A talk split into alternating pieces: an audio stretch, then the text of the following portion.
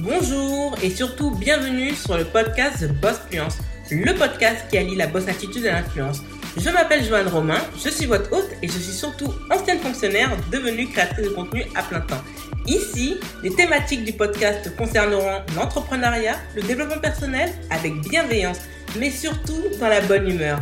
Le podcast est diffusé tous les lundis et il est diffusé sur Apple Podcast et autres plateformes de podcast. Vous retrouverez les ressources du podcast sur lacreolita.com slash podcast.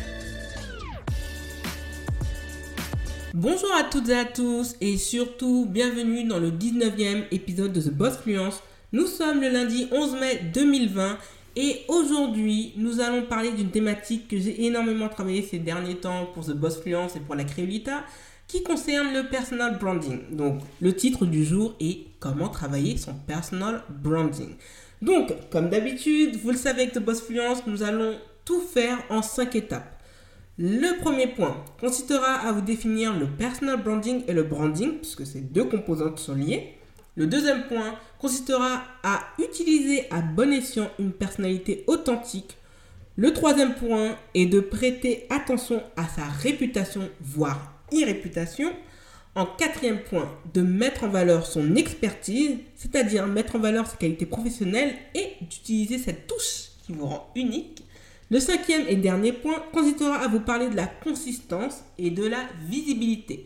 Nous allons commencer tout de suite par la définition du branding et par la suite du personal branding. Alors, qu'est-ce que le branding? Le branding, selon le dictionnaire du marketing, c'est une logique d'action marketing ou publicitaire qui cherche à se positionner favorablement dans une marque, surtout dans l'esprit du client à cibler. C'est quelque chose sincèrement qui est important puisque chaque marque se distingue par sa différence et par quelque chose qui la rend unique, même dans un même créneau. Et c'est pourquoi créer son branding est aussi important. Mais qu'est-ce que le personal branding? Eh bien, le personal branding, c'est d'utiliser le branding afin de construire une marque personnelle forte pour se faire connaître, puis de légitimer son expertise dans la niche où l'on s'est établi, et par la suite dans les canaux de communication utilisés majoritairement par ses cibles, dans le but de révéler sa personnalité. Alors oui, c'est ça qui distingue le personal branding, parce qu'il y a différents types de branding. Il y a le selling branding, ou plutôt le commercial branding qui est lié à une entreprise, alors que le personal branding peut s'appliquer aux personnalités politiques, aux personnalités dans le monde économique, voire même social, dans l'expertise, dans le digital, dans l'influence. Donc c'est très sincèrement important de bien travailler cette matière parce que cela va vous permettre de mieux cibler la clientèle que vous souhaitez attirer. Cela va vous éviter de perdre du temps de vous éparpiller et de savoir en fait comment utiliser des canaux de communication efficaces afin de fidéliser et surtout ramener la cible que vous souhaitez atteindre. Donc ne négligez surtout pas le personal branding et le branding, c'est quelque chose que je conseillerais de travailler même avant son lancement parce que cela va vous permettre de vous distinguer. Par exemple, moi je sais que sur The Boss Fluence, j'associe The Boss Fluence aux couleurs bleues, et aux couleurs grises. Pourquoi je vous parle de couleurs?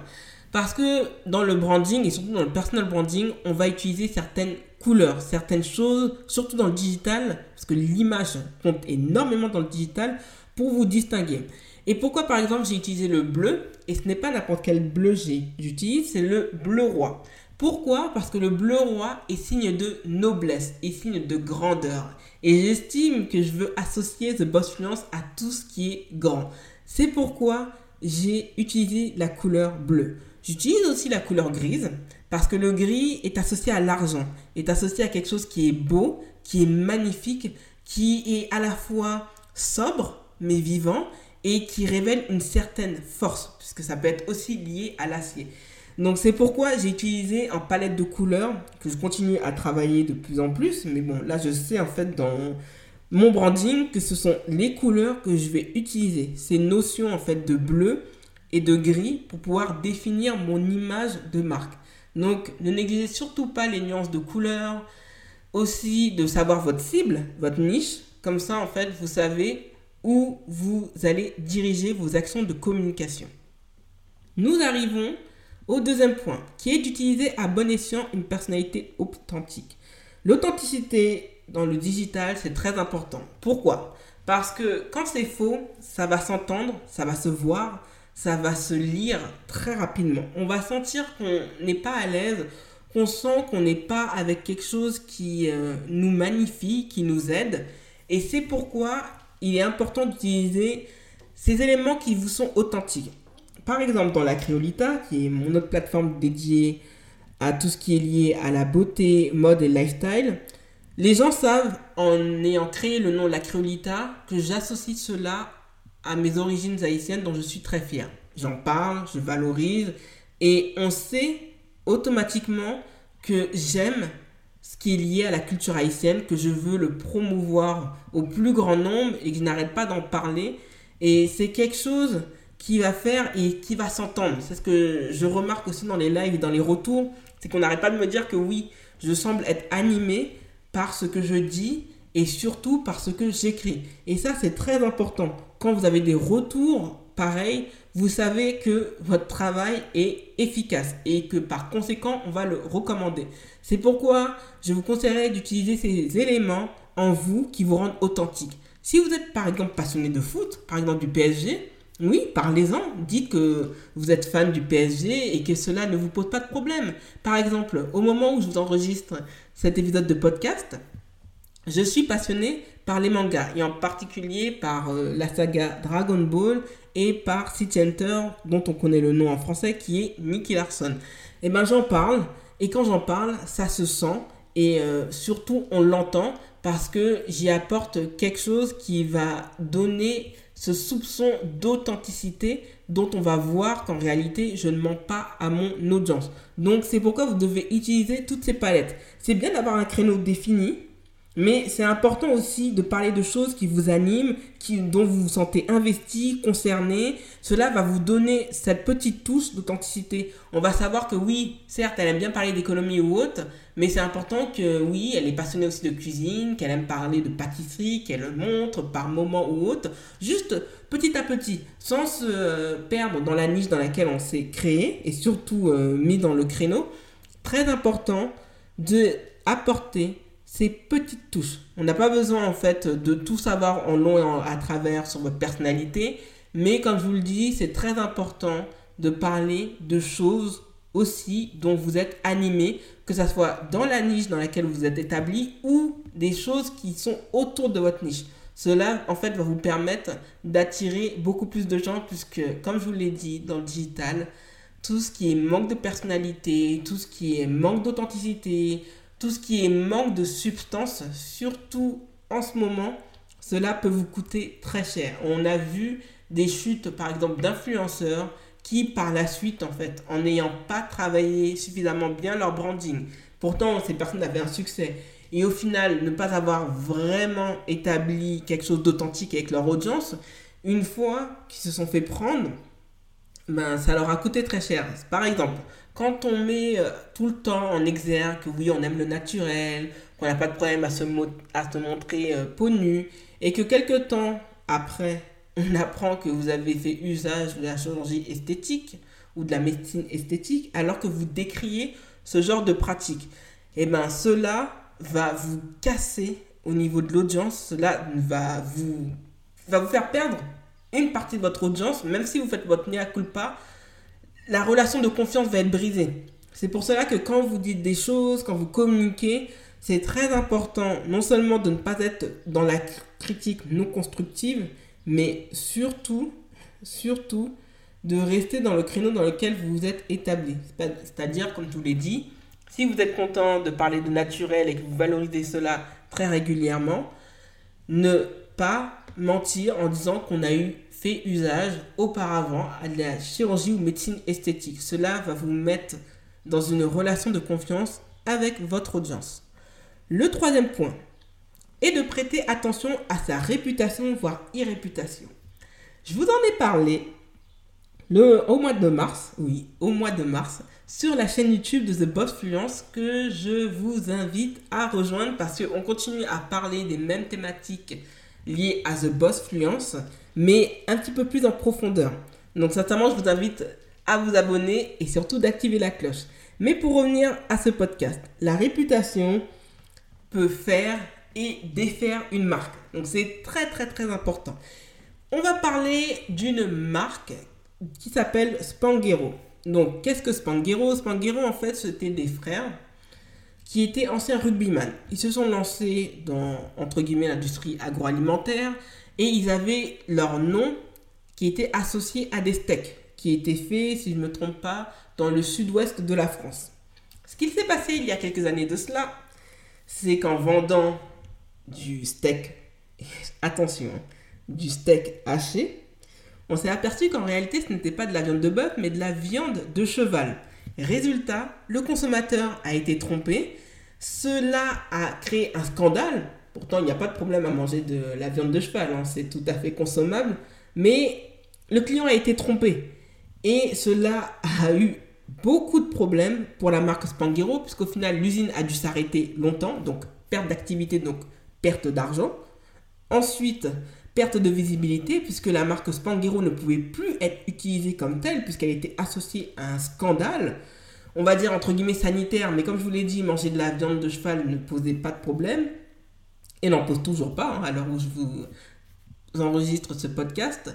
Mais cela a provoqué dans cette entreprise un total revirement. On a dû changer le logo, on a dû changer le nom de la marque, et ça c'est très fort pour pouvoir faire oublier le scandale passé.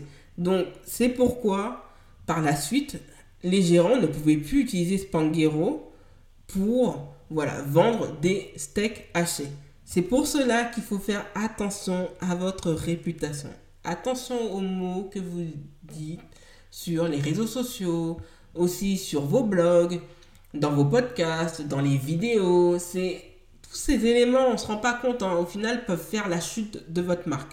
Faire attention aussi aux valeurs dans lesquelles on associe son entreprise. On ne peut pas dire qu'on est dans des valeurs de liberté et d'égalité quand en réalité on fait produire sa marchandise dans des pays où les droits des salariés ne sont pas respectés. Donc si vous faites la promotion de valeurs humanistes et qu'en réalité les produits que vous faites fabriquer ne répondent pas à ces critères humanistes, cela rend totalement en contradiction. Et en plus, quand vous vendez ce mensonge, vous inquiétez pas, tôt ou tard, on vous retrouvera. Donc sincèrement, je vous invite à regarder la vidéo sur la e-réputation. Elle vous explique vraiment tout en détail, comment faire attention, comment aussi renouveler sa réputation, parce qu'on peut avoir fait des erreurs en parcours, et ça arrive à tout le monde. Et aussi utiliser certains outils qui peuvent vous éviter d'avoir certains soucis, en particulier sur les réseaux sociaux. Le quatrième point, c'est de mettre en valeur son expertise, c'est-à-dire mettre en valeur ses qualités professionnelles et la touche qui vous rend unique. Alors, quand je vous parle de mettre en valeur son expertise, j'arrête pas de le dire, et c'est lié à une vidéo qui va être euh, très prochainement postée. Normalement, elle doit être postée avant euh, la mise en ligne et la diffusion de ce podcast. C'est de mettre en valeur ses qualités professionnelles. Et j'en parle dans comment trouver sa niche. Pourquoi? Tout le monde a une expertise dans un domaine. Tout le monde, j'ai bien dit tout le monde avoir une expertise n'est pas une chose élitiste.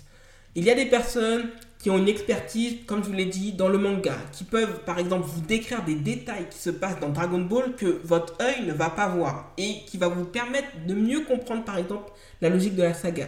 Il y a des personnes qui sont expertes en marketing, c'est-à-dire qu'elles sont là, elles connaissent les définitions, elles connaissent les techniques, elles savent comment vous faire, vous faire votre roi, c'est-à-dire Return on Investment, utiliser le SEO, le SIA, de mettre tout cela en valeur pour vous permettre de maximiser votre audience et par la suite créer du revenu régulier. Il y a des personnes qui ont une expertise dans la photo, qui savent comment utiliser un appareil photo, le diaphragme, qui savent utiliser aussi l'ouverture, qui savent mettre en valeur l'éclairage, qui peuvent vous donner ce filigrane qui fait la différence. Tout cela, sincèrement, tout le monde a une expertise dans un domaine. L'important, c'est de pouvoir mettre en valeur ses qualités professionnelles. Comment? En utilisant, vous pouvez le faire, les personnes qui sont autour de vous. On peut se référer à vous pour n'importe quel conseil. Moi, je sais que, par exemple, on m'appelle, c'est-à-dire des collègues blogueuses, mais aussi des personnes qui sont en digital dans mon entourage, par exemple, pour aider les personnes à lancer un média, c'est-à-dire comment lancer son blog, aussi son média de podcast, sa chaîne YouTube, aussi quel type d'appareil utiliser, comment euh, bien mettre en valeur, quel arrière-plan, tous ces petits détails que par la suite j'ai appris, que j'ai travaillé au fil du temps. Donc c'est très important. Comment travailler son expertise? À mes yeux, une expertise, pour être bien établie, se construit entre un an et deux ans. Si vous êtes bien sûr à fond sur le sujet donné. En le travaillant régulièrement, en vous informant, en faisant un minimum de veille, cela va vous permettre de construire et de solidifier votre expertise acquise au fil du temps. Et cela va vous donner une légitimité, vous faire bonne impression auprès d'une audience que vous souhaitez cibler et surtout vous donner bonne réputation. On sait que si on s'adresse à X, c'est parce qu'elle s'y connaît dans ce domaine. Donc moi, par exemple, je sais que si j'ai un problème en code HTML, je vais appeler Webmaster. C'est une fait. Pourquoi? Parce que c'est quelqu'un qui s'y connaît, qui a une expertise, qui a été diplômé et qui sait régler des problèmes auxquels moi, je n'ai pas cette expertise et qui a été acquise au fil du temps. Donc très important de mettre en valeur ses qualités professionnelles. Il n'y a pas de honte, ce n'est pas de la vanité. Au contraire, on va vous connaître pour ça. Et cela va vous permettre de vous distinguer y apporter aussi une touche. Je pense au youtubeur euh, Brandon LS, qui est un super youtubeur. J'aime beaucoup regarder ses vidéos dans la technologie, dans tout ce qui est revue de téléphone portable, mais aussi d'appareils photo. Pas vraiment d'appareils photo, pardon, mais euh, tout ce qui est mobile, c'est-à-dire tablette, c'est-à-dire aussi euh, tout ce qui est lié aux ordinateurs, aux ordinateurs fixes, aux ordinateurs pardon, mobiles. Et ce que j'aime quand il fait ses vidéos, c'est que c'est instructif, c'est court et il y apporte toujours sa petite touche. Donc un petit voilà soupçon d'humour sans lettres, mais qui permet de faire la différence. Et c'est pourquoi j'aime autant regarder ses vidéos, c'est parce que il apporte son expertise en se distinguant avec sa touche qui le rend unique. Donc très important d'allier expertise et touche comme ça, cela va vous rendre unique dans votre créneau. Le cinquième et dernier point, mais pas des moindres, c'est d'avoir de la consistance et de la visibilité. Je ne pense pas que lorsque l'on se lance dans un projet, on a envie qu'il reste confidentiel. On a envie qu'il soit connu du plus grand nombre parce qu'on est enthousiaste, qu'on travaille beaucoup, qu'on euh, se renseigne, qu'on se forme et euh, je ne pense pas que ce soit votre but, c'est le but de pratiquement personne, je pense. Sinon, hein, on le laisserait sous le tapis, ce qui n'est pas le cas. Mais d'y apporter de la consistance. Comment apporter de la consistance? En travaillant bien les matières, en surtout de le rendre professionnel. Ça, c'est très important. C'est-à-dire travailler euh, la chose, rendre quelque chose qui est très propre. Je vais vous prendre par exemple euh, Dragon Ball. Pourquoi je vous parle de Dragon Ball? Parce que c'est un manga qui a été créé en 1986. Nous sommes en 2020. Ce manga va fêter normalement l'année prochaine ses 35 ans d'existence. Donc dans le créneau du shonen, donc le shonen c'est un créneau du manga où euh, le mal ne l'emporte jamais, c'est toujours le bien qui l'emporte. On voit que la marque a bien évolué en restant consistant, c'est-à-dire au fil du temps. Pourtant, la dernière édition de Dragon Ball s'est arrêtée en 97 avec Dragon Ball GT, puis a repris, et ça de façon très ingénieuse avec Dragon Ball Z Kai, en 2009 pour célébrer les 20 ans de la sortie de Dragon Ball Z.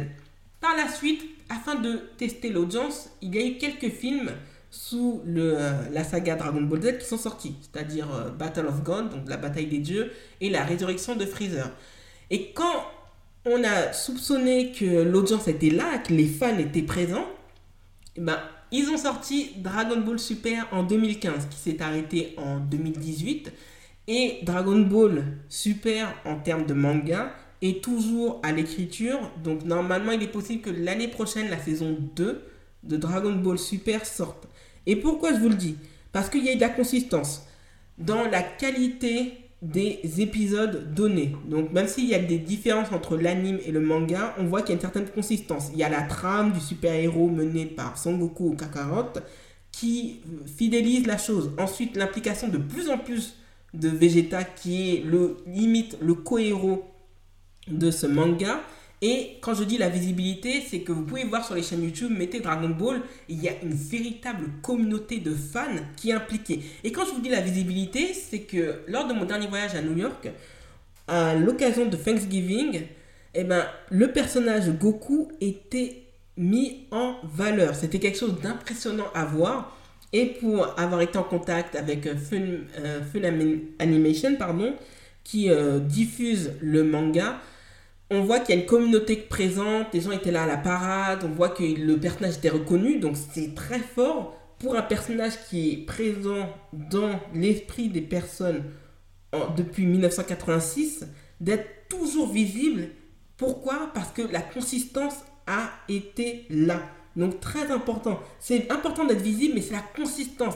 C'est la substance que vous allez donner à votre contenu, la qualité de votre contenu, qui par la suite va faire parler votre travail et va valoriser votre expertise et qui va vous permettre en fait de créer l'architecture du personal branding. Donc ne négligez surtout pas cette matière qui est la consistance parce que c'est cette consistance qui par la suite va vous donner une certaine visibilité. Vous allez voir que les personnes vont relayer votre travail, vont parler de vous, vont vous utiliser comme référence. C'est le rêve de beaucoup de personnes d'être utilisé comme référence. Et c'est, je pense, la couronne de gloire pour toute personne qui travaille dans le marketing, qui soit traditionnel ou d'influence, voire de digital. Nous sommes arrivés à la fin de l'épisode. Merci de l'avoir écouté jusqu'au bout. N'hésitez pas à vous abonner au podcast Boss Fluence sur Apple Podcast et d'y laisser un avis 5 étoiles. Vous retrouverez l'actualité du podcast sur Instagram et Twitter avec l'identifiant TheBossFluence en un seul mot. Et The Boss Fluence est aussi présent sur YouTube. N'hésitez pas à partager le podcast autour de vous. Merci et à lundi prochain pour un nouvel épisode de The Boss Fluence.